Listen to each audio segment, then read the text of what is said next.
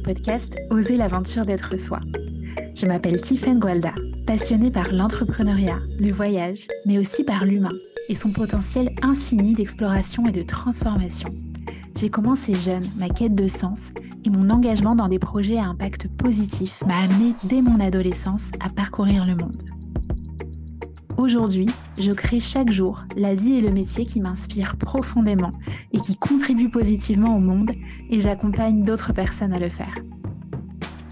Je suis convaincue que la plus grande des aventures est celle qui nous invite à plonger au cœur de ce que nous sommes et de ce qui nous anime véritablement.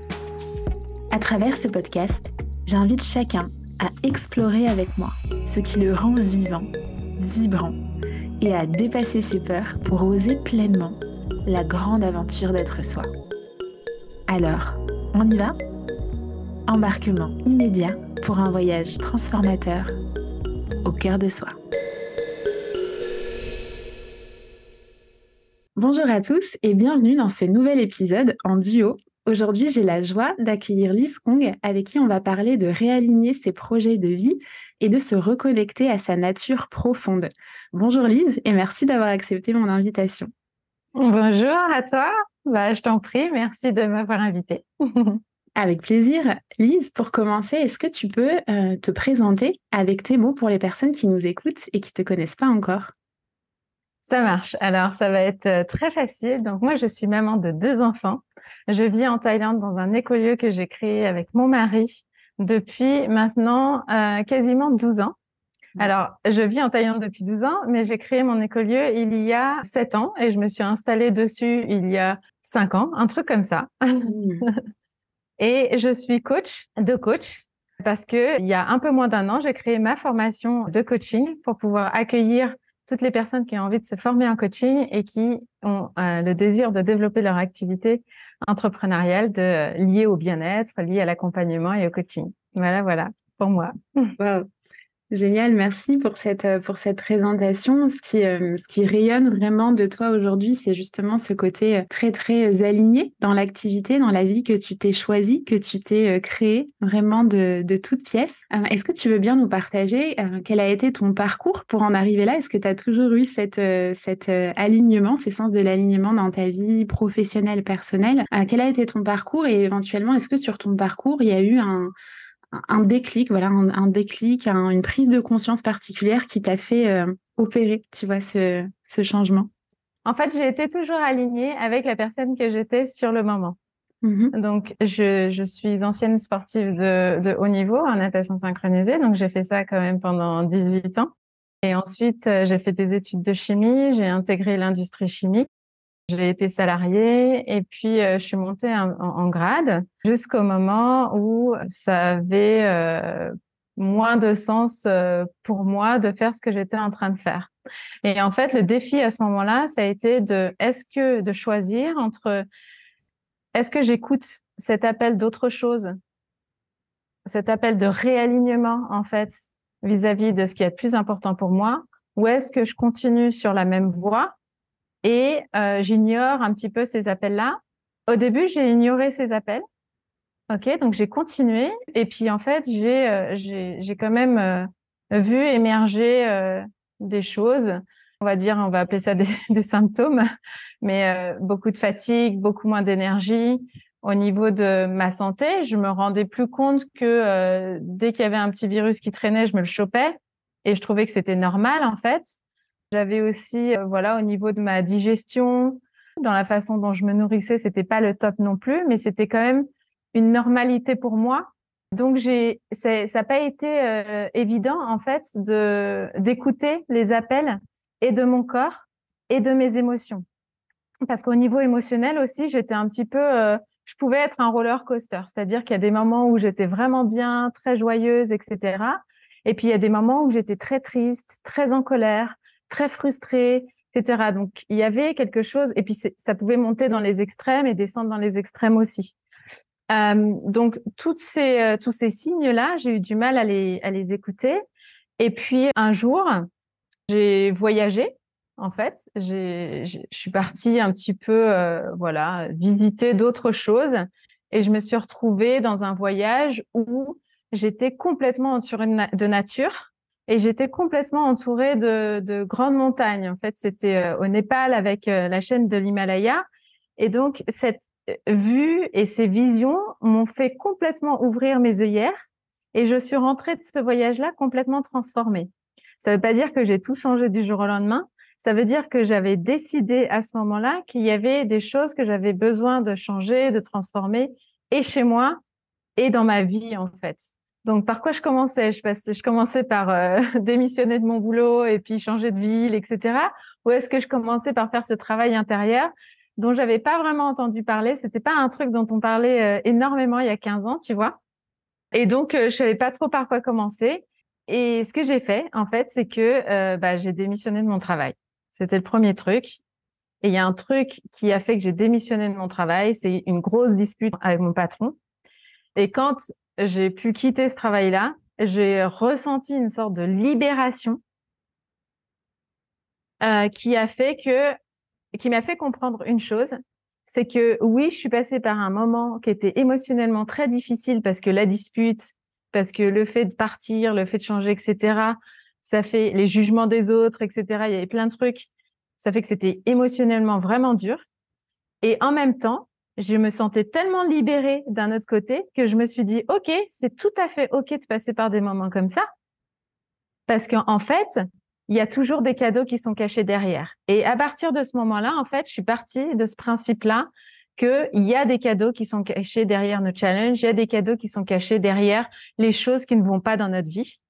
Et que en changeant notre perception des choses et en passant à l'action, eh ben, on pouvait tout doucement se réaliser comme on parle de réalignement euh, beaucoup aujourd'hui, avec ce qui est le plus important pour nous. Donc, au début, ça s'est fait vraiment de façon assez intuitive, rapide, pas trop réfléchie. Et plus j'avance année, plus j'ai avancé année après année, et plus j'arrivais à poser les bases du processus dans lequel j'avais besoin de rentrer, aussi bien mentalement, émotionnellement, et comment est-ce que je pouvais me reconnecter vraiment à ces intuitions, à mon cœur, ce qui avait de plus important pour moi pour en fait mettre en place des actions qui soient, on va dire, euh, un peu moins folles, quoi. Ouais, c'est génial. Merci pour ton partage. Ce, que j'observe vraiment dans, ce que tu nous livres, c'est, euh, le fait que le, finalement, le processus de transformation, souvent, qui fait très peur aussi aux personnes qui changent de voie. Moi, j'accompagne beaucoup de personnes qui sont en reconversion professionnelle et parfois, on a peur, tu sais, que la transformation, elle soit radicale, qu'elle soit brutale. Et moi, ce que j'entends beaucoup dans ton cheminement, c'est aussi que ça peut être étape par étape, euh, en écoutant petit à petit les appels de notre cœur, les appels de notre corps, notre intuition. Et c'est un réalignement, en fait, qui se fait euh, presque de façon naturelle, un peu comme un retour à soi. Euh, et ça n'a pas besoin d'être quelque chose qui est forcément, euh, tu vois, très très net et, et brutal. Et ce que j'entends aussi dans ton partage, c'est que dans les moments qui sont peut-être plus challengeants, immédiatement derrière, il y a cette sensation-là de, de relâchement, de réalignement et de un poids finalement qui, qui s'allège aussi. Est-ce que tu as eu cette sensation vraiment là de, de légèreté en fait dans, dans ton cheminement, de, gagner en légèreté dans ton cheminement alors en fait, la légèreté, elle monte, elle descend. Donc il y a quand même des moments, encore aujourd'hui, où quand je passe à un nouveau projet ou quand j'ai envie de, de, créer quelque chose de nouveau, où il y a une sorte de lourdeur qui peut, qui peut être là. Mais en fait, ce que j'ai appris à faire, c'est à surfer sur la vague. On en parle souvent de ça. Et donc, surfer sur la vague, c'est que à un moment donné où justement il y a moins de légèreté, où c'est lourd, ou émotionnellement c'est un peu moins, c'est moins confortable en fait. Eh ben, on apprend à surfer sur ces inconforts-là, ce qui nous permet de d'arriver quand même à trouver des solutions, à aller se reconnecter à nos propres ressources pour continuer quand même à avancer. Mmh. Est-ce qu'il y a des inconforts particuliers que tu te souviens avoir traversé vraiment des peurs, des choses qui étaient bloquantes pour toi euh, et pour lesquelles aujourd'hui euh, c'est, tu sens que c'est plus facile? Ouais. Alors, un des premiers, ça a été quand euh, avec Damien, on a, on a voulu acheter un terrain. On n'avait pas forcément les fonds pour ça. Et en tout cas, ce qu'on avait regardé comme terrain avec le, le prix des terrains, si on voulait créer notre écolieu, eh ben, il fallait qu'on dépense quasiment toutes nos économies, enfin tout ce qu'on avait. Et donc ça, ça a été un gros inconfort pour tous les deux. et surtout pour moi parce que euh, j'ai toujours grandi. Enfin, en fait, j'avais euh, quand même évolué dans le métier de la chimie en ayant un très bon salaire, en étant financièrement autonome, en étant, en me sentant en sécurité financièrement en tout cas. Et donc là, c'était un petit peu, bah là, je vais tout dépenser. Et puis, je sais pas comment ça ça re-rentre, étant donné que j'avais pas une activité qui était euh, professionnelle, qui était stable à côté. Et donc, à ce moment-là, ce qui s'est passé, c'est que je me suis vraiment connectée à quelque chose de beaucoup plus grand que juste le fait de dépenser mon argent. Je me suis connectée déjà à toutes les conséquences que ça pouvait avoir de dépenser tout mon argent. Et donc, les conséquences de dépenser tout son argent et de puis en avoir, ça fait émerger plein de peurs. Et donc, à partir de ce moment-là, toutes ces peurs-là, je les ai connectées avec ce qu'il y avait de plus important pour moi dans le futur de créer. Et le fait de connecter ça, les peurs se sont tout doucement dissoutes. Tu vois, parce que j'ai commencé à, avoir confiance en ce que la vie m'offrait. Et à ce moment-là, on a euh, trouvé un terrain, en fait, qui était beaucoup trop cher, donc on n'avait pas assez. Et en force d'en discuter et d'être vraiment connecté plutôt à notre vision, à notre cœur, que plutôt à nos peurs qui étaient dissoutes, tu vois, eh ben, on a rencontré des gens qui ont adoré la façon dont on parlait de notre projet.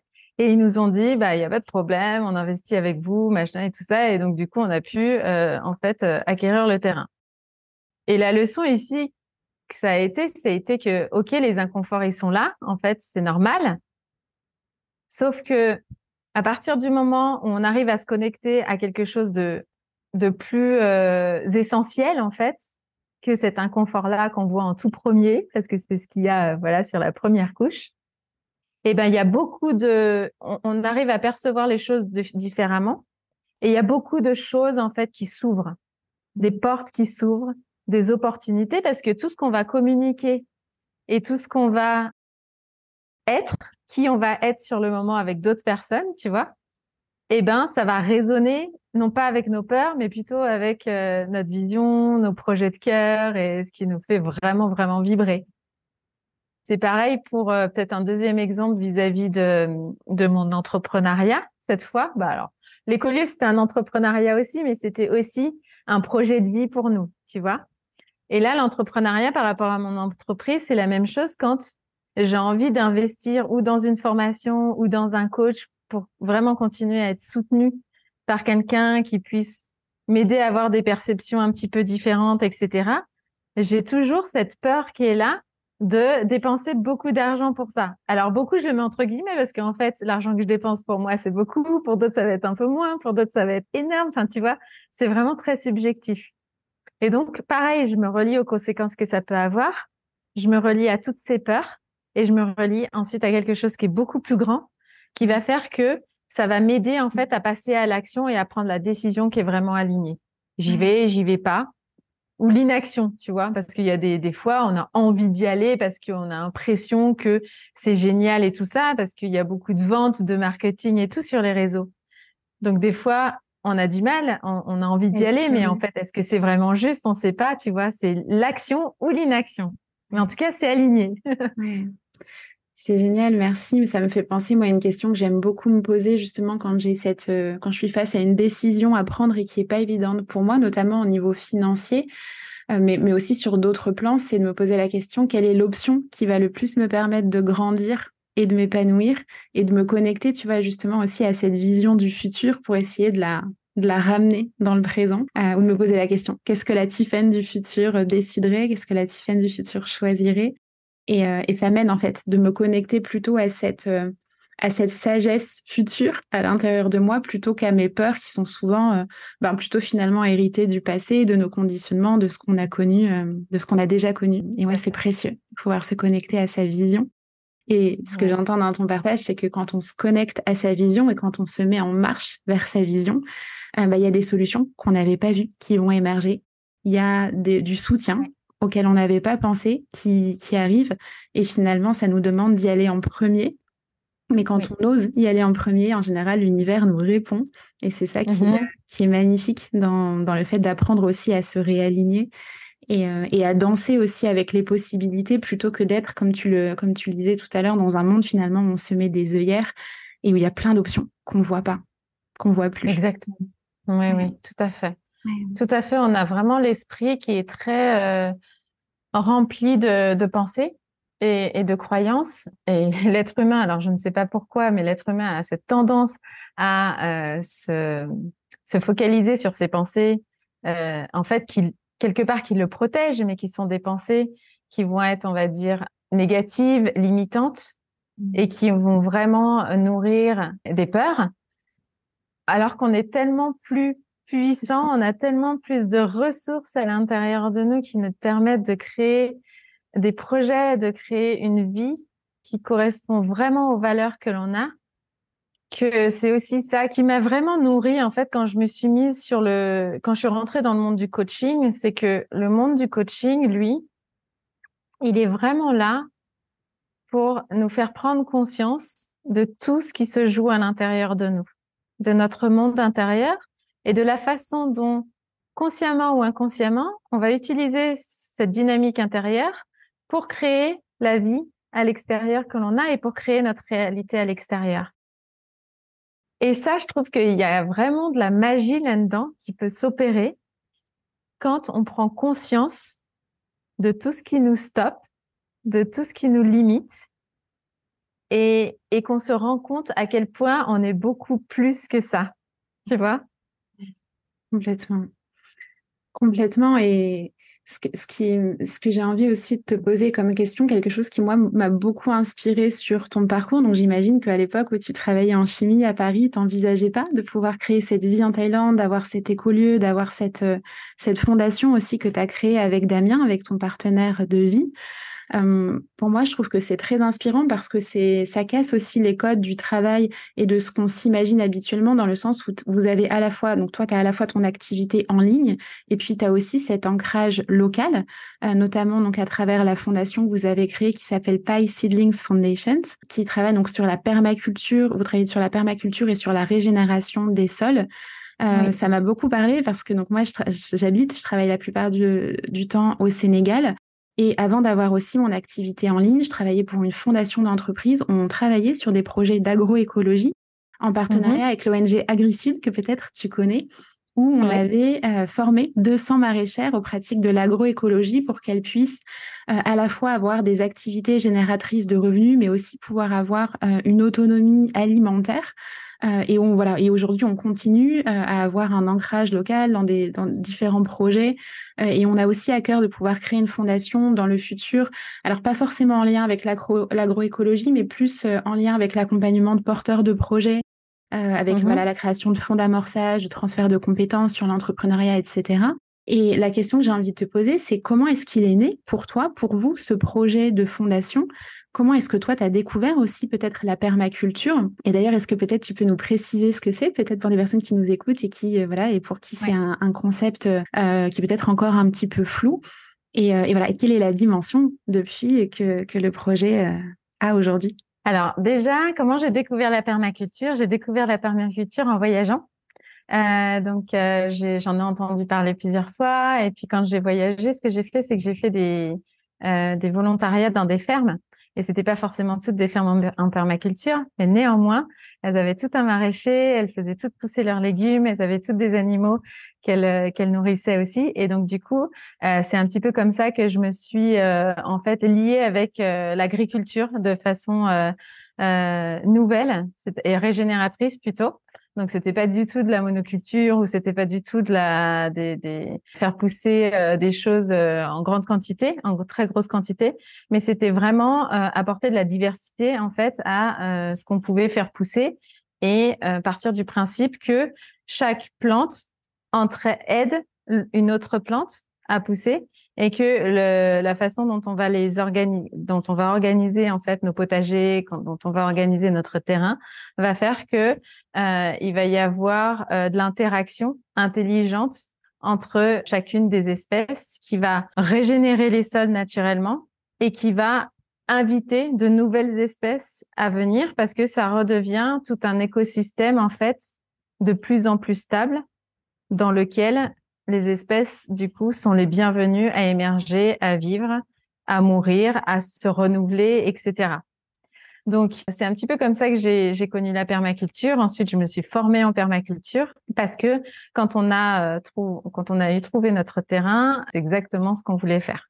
Nous, la raison première pour laquelle on a voulu en fait s'ancrer sur un terrain, ça a été pour faire pousser notre propre nourriture. Ça, c'était la, en fait, euh, l'objectif numéro un, c'était de devenir autonome au niveau alimentaire.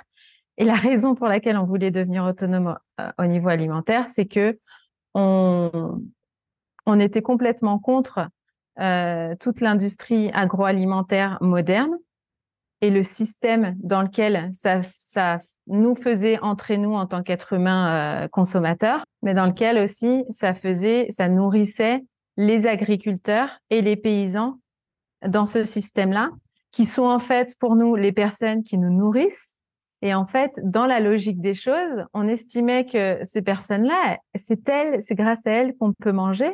Ça devrait être les personnes dont on prend le plus soin sur cette planète, tu vois. C'était un petit peu, euh, un petit peu la logique dans laquelle on était à ce moment-là.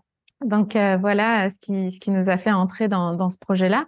Ensuite, euh, bah, la permaculture, en fait, c'est une, c'est une série de principes auxquels la nature répond déjà par rapport aux différentes espèces qui euh, composent en fait un écosystème. Et donc les principes de la permaculture peuvent être appliqués aussi bien à l'agriculture qu'à un système d'entreprise, qu'à un groupe d'humains qui veut créer son écolieu ou qui veut créer une communauté. Ça répond vraiment à toutes ces interactions en fait beaucoup plus équilibrées qui va faire que on va pouvoir vivre en, harmonie et entre nous et aussi euh, en accord avec euh, bah, les lois de les lois de la nature et, et tous ces mystères aussi. Parce que euh, ce que ça m'a fait découvrir la permaculture vraiment c'est que il y a énormément de mystères dont on n'est pas conscient et avec lesquels on vit quand même tous les jours et qui nous apportent énormément tous les jours tu vois et ensuite ce qui nous a fait créer la fondation ça a été vraiment cette volonté de de s'intégrer en fait au niveau local à la population locale, parce que pour nous, ce qui avait aussi de plus important, c'était d'arriver dans un pays et de pouvoir contribuer à ce qui se passait dans, dans, dans ce pays-là. Alors, on l'a fait en Thaïlande, mais en France, ça aurait été la même chose. On aurait contribué vraiment de la même façon. Et puis, de pouvoir, en fait, parler officiellement aussi de toutes nos activités et pouvoir communiquer dessus. Et pour ça, c'était important d'avoir un statut euh, aussi légal pour pouvoir vraiment faire la promotion de tous les principes qu'on utilisait, nous, sur notre propre terrain, pouvoir faire notre ferme un exemple pour que les gens puissent venir nous voir et puis qu'ils puissent se dire, ah, mais en fait, c'est possible. Et même les locaux, parce qu'il y a énormément d'agriculteurs qui sont euh, dans le coin, qui sont, euh, qui sont des, locaux. Et puis ils sont là des fois, bah tiens, euh, ces deux étrangers, ils arrivent, ils font plein de trucs. Et donc, on a souvent comme ça des locaux qui passent devant notre terrain et puis qui regardent ce qu'on fait et qui nous posent plein de questions. Et en fait, c'est l'opportunité pour nous de leur, de leur expliquer, mais de leur montrer aussi ce que ça donne. Wow. C'est génial. Et tu sais, c'est à quoi ça me fait penser, moi, la, la notion d'agroécologie, de, permaculture, notamment d'agroécologie, c'est quelque chose que j'ai découvert aussi à l'époque où euh, j'habitais et je travaillais à Paris à travers les livres de Pierre Rabhi. Euh, et donc j'ai adoré son livre sur l'agroécologie. Euh, il en a écrit un aussi que j'ai adoré lire quand j'habitais en Tunisie sur les semences. Et, euh, et puis évidemment la sobriété heureuse. Mais une phrase qui m'a marqué particulièrement dans son, dans son ouvrage, dans ce qu'il a légué, c'est le fait que cultiver son jardin, c'est un acte politique. est-ce que toi, tu dirais que c'est un engagement politique ou est-ce que c'est plutôt un, un, art, une philosophie de vie? Peut-être les deux. Comment est-ce que tu, tu vois aujourd'hui votre engagement?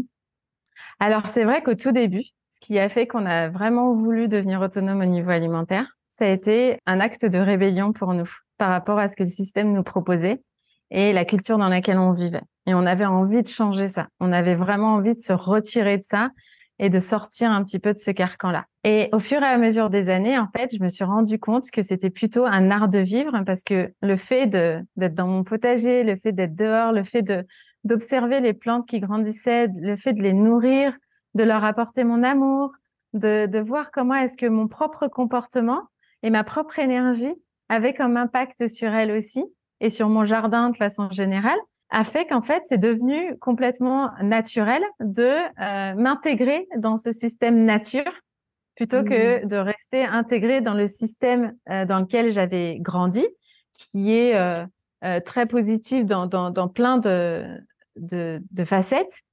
Et ça m'a permis d'acquérir cette énergie nouvelle de OK, je, je, en fait, je vis en harmonie avec la nature, mais elle, elle vit avec moi aussi. Et donc, on est là, on se connecte et puis on s'apporte toutes les deux notre énergie. Et c'est une énergie d'abondance parce que, en fait, on se rend compte à quel point quand on prend soin et qu'on comprend les mécanismes, les fonctionnements en fait de cette nature, eh ben elle, elle, grandit, elle nous donne plein de légumes. On en avait, on en a trop en fait souvent, tu vois? On en a trop et on, peut tout le temps les, on les partage tout le temps vers à, l'extérieur du coup. Et tout ça pour revenir à nous, êtres humains qui nous sommes aujourd'hui et pourquoi c'est plus du tout un acte politique, mais c'est vraiment un art de vivre c'est que cette abondance-là, je la vis tous les jours, tu vois. Et puis, une fois que moi, je remplis mon bol et que je me sens vraiment remplie, eh ben, je vais pouvoir, euh, en fait, partager tout ça avec l'extérieur. Et ça, ça se fait parce que d'être naturel à être naturel, on, est comme ça très connecté. C'est vraiment très inspirant et ce que, ce que j'observe aussi, moi, c'est aussi ma philosophie de, on va dire, d'entrepreneuriat, c'est vraiment cette idée de de créer une activité qui soit à mon service, une activité qui soit écologique pour moi. Et ce que j'entends aussi dans ce que toi tu t'es créé, c'est que cette harmonie finalement avec le vivant, avec la nature, elle te permet aussi de vivre plus en harmonie avec toi-même, plus en harmonie aussi avec ton environnement parce qu'il y a cette abondance, c'est riche de tout ce qui, euh, c'est vraiment un terreau fertile de, vie que tu cultives en fait au quotidien. Est-ce que tu dirais justement que le fait de t'être réaligné et surtout de t'être reconnecté à la nature, à ta nature, est-ce que ça a influencé aussi toi ta vision de d'écologie personnelle, tu vois, d'écologie intérieure dans le sens où euh, il y a aussi une adaptation de ta façon de vivre, de ton rythme de vie qui se fait en lien et en résonance avec le vivant autour de toi? Complètement, complètement. Vraiment, euh, en fait, le fait d'être en lien avec la nature et puis de, de prendre le temps de l'observer et de connaître son fonctionnement, ça m'a permis de me dire que moi aussi j'avais un fonctionnement et que c'était essentiel aussi de mieux me connaître pour pouvoir justement créer cette écologie dans ma, dans tous les domaines de ma vie et notamment donc ensuite l'appliquer à ce qu'il y a d'écologique pour moi dans ma relation avec mes enfants, ce qui est d'écologique pour moi dans ma relation avec mon mari, ce qui est d'écologique pour moi dans la relation que j'ai avec l'entreprise que je, que je fais grandir.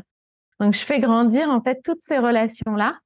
Et le fait qu'elles soient écologiques, c'est parce que j'ai trouvé mon, mon propre système et la façon dont moi je fonctionne. Et, ça veut pas dire qu'en fait, je dois ignorer la façon dont les autres fonctionnent, mais le fait de me connaître va me permettre de mieux me connecter au fonctionnement des autres parce que je vais être beaucoup plus consciente que les autres aussi ont leur propre fonctionnement. La nature aussi fonctionne d'une certaine façon, etc., etc. Et c'est comme ça que on se connecte les uns aux autres. Parce qu'on parle souvent de d'unicité, on parle souvent du fait qu'on est unique. Mais moi, mon challenge pendant pas mal de temps, ça a été de me dire, mais comment est-ce qu'on apprend à vivre ensemble comme étant un tout en respectant qui nous sommes en tant qu'être unique, tu vois? Ça, ça a toujours, ça a souvent été un questionnement pour moi. Et c'est vraiment en vivant dans un écosystème, en prenant en compte mon propre écosystème intérieur, que j'ai fait des ponts, que je fais encore toujours des ponts un peu tous les jours. Et comment est-ce que tu parviens justement à, conjuguer ces différentes casquettes? Parce que donc tu me disais, il y a ta relation de couple, tu as deux enfants, euh, tu es chef d'entreprise, euh, il y a aussi cette fondation et, ce, et le, la ferme dans laquelle tu vis et dans laquelle tu travailles tous les jours. Comment est-ce que tu arrives à articuler, à conjuguer toutes ces facettes pour que ça reste écologique pour toi et qu'en même temps tu puisses t'épanouir dans chacune de ces facettes et les faire grandir, chacune d'entre elles? Alors, J'aime souvent prendre cet exemple qui est que euh, quand on plante une graine, ensuite on, l'arrose, elle commence à grandir, et puis des fois elle s'arrête de grandir parce qu'en fait elle est en train de, faire grandir plutôt ses racines, mais on voit pas forcément qu'elle grandisse, mais il y a autre chose, elle se nourrit d'autre chose en fait. Et le fait qu'elle se nourrisse d'autres choses qu'on ne voit pas forcément, eh ben, ça va faire que ça va la faire grandir encore plus et la faire fleurir et lui donner des fruits, etc. Et qu'ensuite, ces fruits vont retomber, vont mourir pour renourrir le sol. Et c'est le cycle comme ça dans lequel euh, que j'ai mieux compris, en fait, et que j'aime beaucoup prendre comme exemple. Et ben, c'est la même chose quand, par exemple, je prends du temps pour mon entreprise, je fais grandir mon entreprise, et puis ensuite, je vais plutôt décider d'aller passer du temps avec mes enfants. Et ce dont souvent on se rend pas compte, c'est que toute l'énergie que j'accumule parce que c'est le moment pour moi de passer du temps avec mes enfants, eh ben c'est comme si que je nourrissais les racines de ma plante qui est en train de grandir. Parce que je recharge mes batteries avec eux, parce que je joue avec eux, parce que je pense à autre chose, parce que bah eux m'emmènent dans leur monde aussi et que cette énergie-là, ensuite, je peux l'utiliser pour continuer à faire grandir mon entreprise. Et c'est pendant que je passais du temps avec mes enfants, effectivement, c'est comme si la plante, s'était arrêtée de grandir, tu vois, au niveau de mon entreprise. Mais ça ne veut pas dire qu'elle va pas continuer à fleurir, en fait. C'est, que des moments.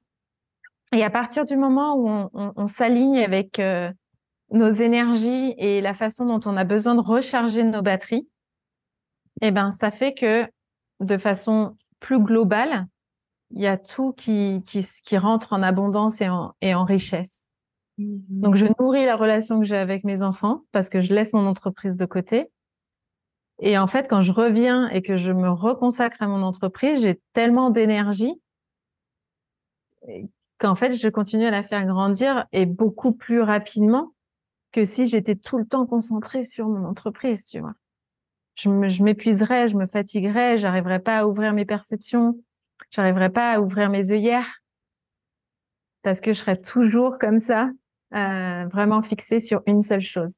Mmh. Et, ce qu'on apprend dans la permaculture, c'est que l'abondance, elle vient grâce à la diversité. Et eh ben c'est la même, un peu la même chose pour nos activités aussi. Quand je passe du temps avec euh, Damien ou quand je passe du temps avec mes coachés ou quand je passe du temps à travailler sur autre chose dans mon entreprise ou quand je passe du temps avec mes enfants ou avec mes amis. Et ben tout ça, c'est comme si c'était un, tout un écosystème en fait qui nourrit globalement tout ce que je crée dans la vie. Voilà. C'est magnifique. C'est magnifique et pour moi, c'est vraiment ça la clé, c'est de se nourrir de toutes les activités qui nous font vibrer et de t'autoriser en fait à exprimer et à vivre et à vibrer toutes ces facettes de toi.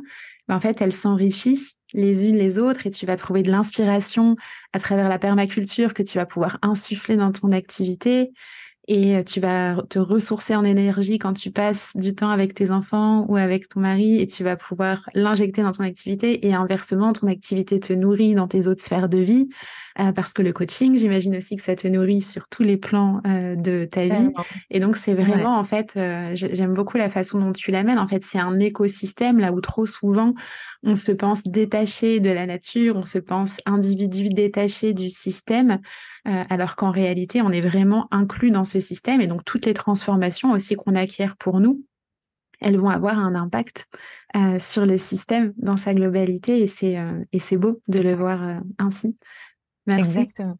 Ouais. Merci Lise. Qu'est-ce que tu dirais peut-être pour les personnes qui sont au tout début de ce chemin d'alignement, de reconversion, euh, qui en sont à la phase, tu vois, où elles ressentent les appels, comme toi tu disais tout à l'heure, mais elles ont du mal peut-être à se connecter à cette vision, euh, à la personne qu'elles sont capables de devenir dans le futur. Euh, est-ce que tu partagerais un, qu'est-ce que tu leur partagerais, qu'est-ce que tu leur dirais comme conseil ou comme, comme encouragement?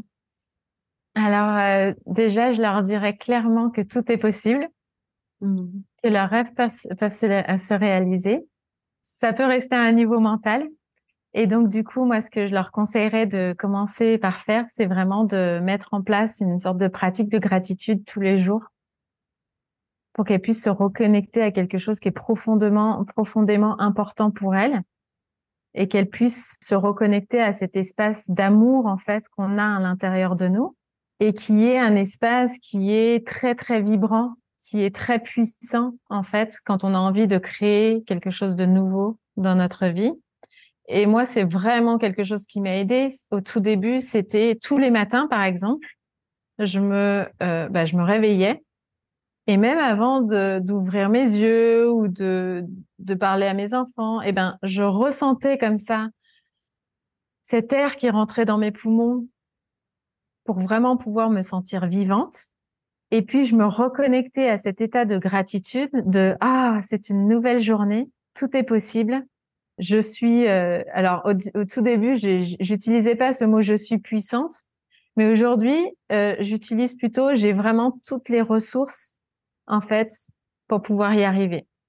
Ensuite, il y a une deuxième chose, c'est que souvent on met en place, on a une vision de ce que notre vie pourrait être, mais des fois c'est une vision qui est trop grande, tu vois? Et du coup, inconsciemment, on se dit oh, c'est loin tout ça, c'est vraiment loin.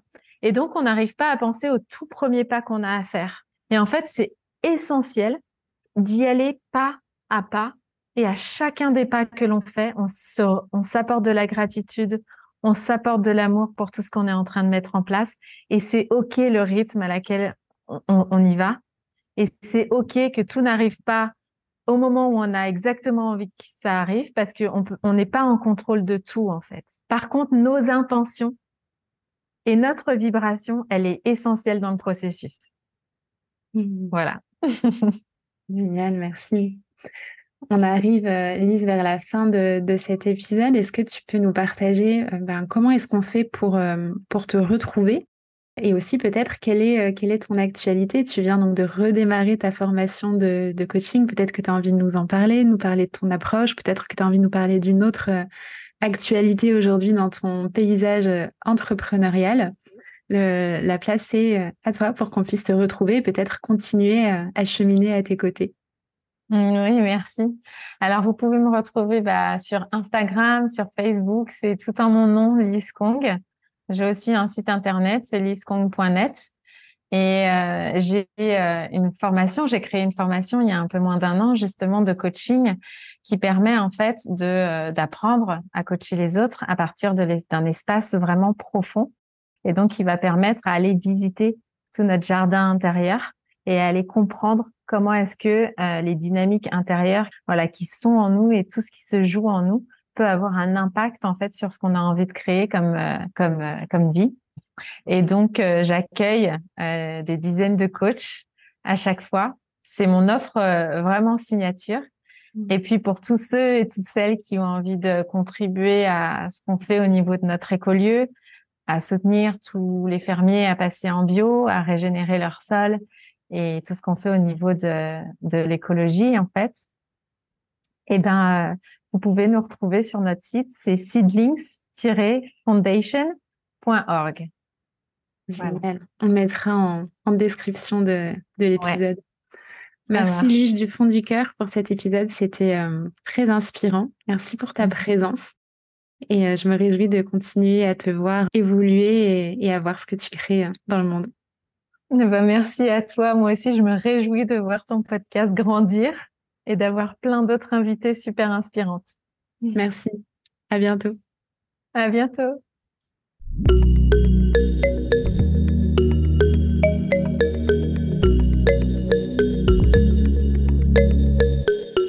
Merci pour votre présence. Si cet épisode vous a plu, je vous invite à le partager avec vos proches pour continuer à semer ensemble des graines d'inspiration. Vous pouvez également noter le podcast pour contribuer à le rendre plus visible et vous abonner pour être tenu au courant des prochains épisodes. Enfin, pour suivre mes aventures et connaître l'actualité de mes programmes et accompagnements, retrouvez-moi sur ma page Instagram Tiffen Gualda. À très vite!